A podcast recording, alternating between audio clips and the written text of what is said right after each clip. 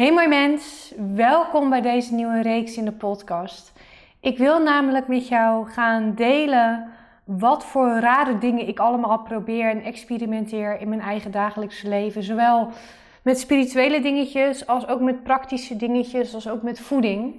En het grappige voor mij is, is dat ik heel erg gevoelig ben. Dus dat ik bij minimale hoeveelheden, zeker bij voeding, al heel snel merk wat het met me doet. En dat kan dus ook negatief uitpakken. En dat ik ook altijd heel snel resultaat heb van dingen. Waar meestal normaal zo'n bijvoorbeeld vijf of zes weken te moeten wachten voordat je iets zinnigs kan zeggen.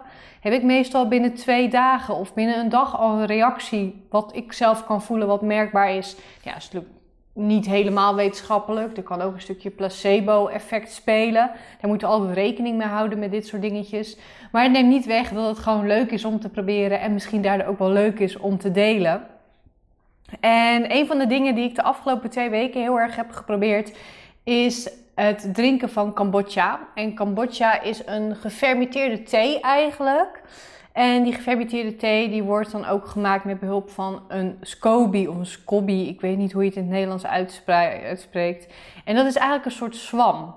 Dus wat er eigenlijk gebeurt is dat er een soort van suikerachtig theemengsel wordt gefermenteerd, waardoor er een heel, heel licht alcoholische gefermenteerde drank ontstaat. En ik vind dit een hele interessante, want ik vind sowieso gefermenteerde voedingsstoffen reageer ik heel goed op. En het leuke is dat met Cambodja is er eigenlijk nog niet echt een bewijs van wat het nou doet. Het enige wat we wel weten is dat het al een hele oude drank is die ergens waarschijnlijk uit de regio van China is gekomen, is komen overwaaien. Het bestaat al ontzettend lang. En wat we ook weten is dat het bomvol probiotica zit. Dus het zit bomvol goede bacteriën voor je darmen. Maar we hebben nog niet kunnen testen of niet kunnen bewijzen wat het nou daadwerkelijk in de darmen doet. Nou, ergens trekt mij dit. Ergens las ik over dit drankje en ik dacht van, oh, ik vind dit wel heel interessant. Ook omdat het best wel heel vaak ook vervangen is, of als vervanging is gebruikt voor frisdrank. Um, ik zou er niet gelijk heel veel van drinken. Ik geloof dat ik ergens las dat maximaal 150 milliliter per dag is. Nou, wat heb ik gedaan? Ik heb gewoon een shotje, shotglas bijna. Ik heb geen shotglazen, maar een hoeveelheid van een shotglas heb ik hierbij dagelijks genomen. Wel een beetje aangelengd met water, want ik vond de smaak vrij sterk. En Um, dan vragen mensen gelijk, hoe, smaakt dat dan? Nou, ik vond het ergens in de verte lijken op een hele intense, sterke variatie van ginger ale. En nou had ik ook wel een Cambodja met gembersmaak. Dat kan daar ook wel in meespelen. En het grappige is bij mij, ik merkte hier gelijk een heel positief verschil bij. Dus mijn interpretatie daarvan, en pak me daar niet op, mijn interpretatie daarvan, mijn gevoel daarbij is dat er bepaalde bacteriën in zaten of in zitten die mijn darmen heel erg fijn vinden. En wat dus gewoon echt iets goeds met mijn lichaam doet. Er zit ergens een stofje in waar mijn lichaam ontzettend goed op reageert. En ik merkte dat dus al binnen één dag. En als ik ga kijken naar wat ik ervaarde en wat ik de afgelopen weken ervaren heb met alle holistische niveaus dan merkte ik als eerste dat mijn buik minder opgeblazen werd. Ik heb niet een hele opgeblazen buik, heb ik heel weinig last van. Behalve aan het einde van mijn cyclus. En daar zat ik precies in toen ik deze test startte. En als het warm weer is. Nou, het is ook precies warm geweest de afgelopen weken. Dus voor mij was dat ook heel bijzonder om te merken dat mijn lichaam en vooral mijn buik veel minder opgeblazen was. Minimaal eigenlijk in omstandigheden waar het normaal gesproken wel opgeblazen was. En het enige wat ik in mijn eetpatroon veranderd heb, wat ik normaal gesproken nog nooit gedaan heb, is dus die kombucha drinken. Een shotje ervan, s ochtends, op een, op een lege maag heb ik dit heel veel gedaan. En het andere wat ik ook merkte, en die vond ik bij mij heel verrassend, is dat ik ook minder trek heb gehad in zoet. En ik ben echt, echt, echt een zoete kou. Nou kan dit nog ergens anders mee te maken hebben, dus hier kom ik zo meteen op terug.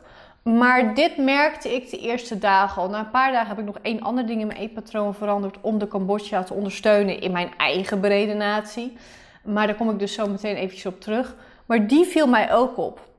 Het andere wat ik merkte was dat ik ergens meer ontspannen was in mijn schouders.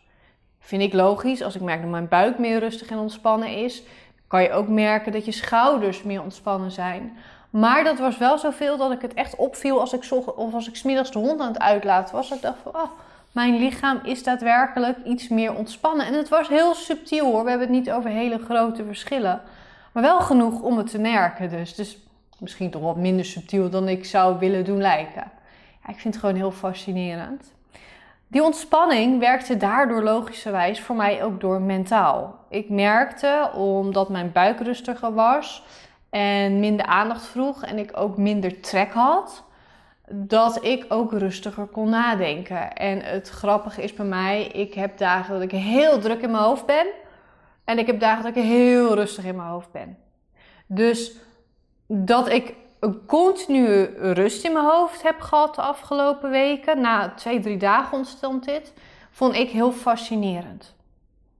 Nu moeten we één ding in acht nemen als we mijn ervaringen kaderen en er naar kijken. En dat is dat ik na drie dagen, toen ik positieve effecten begon te merken, dus toen ik alles begon te merken, al wat ik net met je besproken heb, ben ik ook elke dag een handje blauwe bessen gaan eten.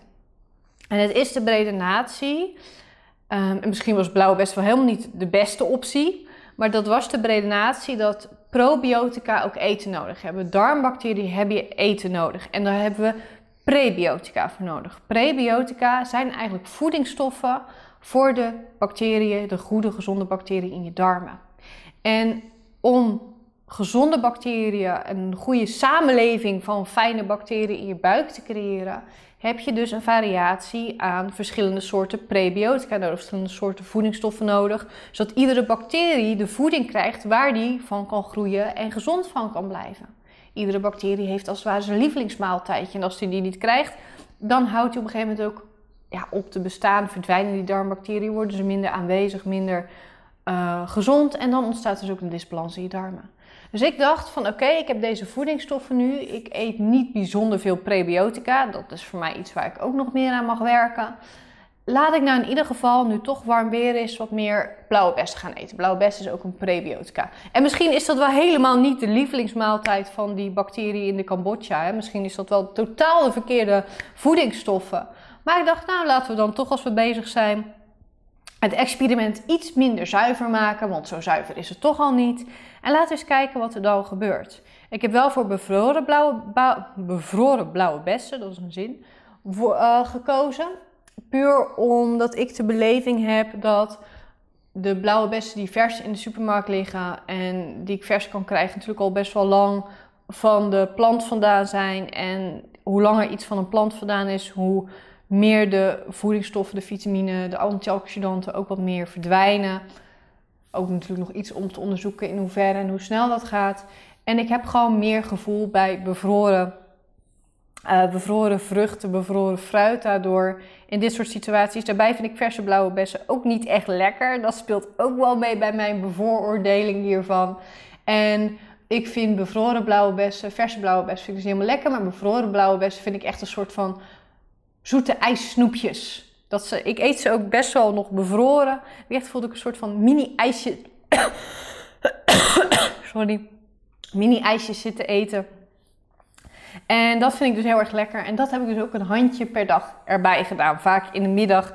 Als ik toch ergens een twinkeling aan zoete trek begon te krijgen. En het grappige is dat ik merk dat ik daardoor toch subtiel minimaal meer energie heb gekregen. Wat ik nu ga doen, is ik ga hier ook mee stoppen. Op het moment dat ik dit opneem, ben ik ook al een paar dagen ermee gestopt. Uh, ik heb er nog niet heel veel van gemerkt dat ik ermee gestopt ben. Dus dat vind ik ook wel interessant. Dus of ik hou het nu goed in balans, of er speelt misschien wat anders. Maar ik wil een ander experiment gaan starten. Waar ik de volgende keer, in de volgende aflevering van deze reeks, meer met je wil over gaan delen.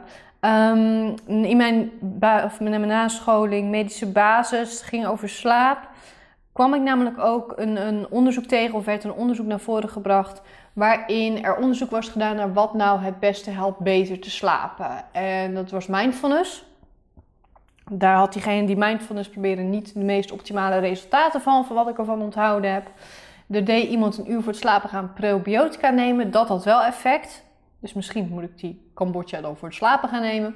Een uurtje voor het slapen gaan. En de derde persoon, dat was iemand met ploegendienst uit mijn hoofd. En daardoor heel slecht slaapritme. En die werd gevraagd om voor het slapen gaan, een uur voor het slapen gaan, twee kiwis te eten. En dat bleek heel veel resultaten te hebben. En aangezien ik nou ook precies wat minder goed in slaap kom de laatste tijd, om mijn hoofd zit in een creatieve bui, ga ik eens kijken of dat bij mij ook effect heeft. Omdat ik normaal gesproken om mijn cyclus van minder goed slapen, en dat heb ik van die periodes, dan slaap ik minder goed, die doorbreek ik dan door een paar dagen droomsap te nemen. En nee, dit is geen affiliatie, ik word hier niet voor betaald om dit te benoemen.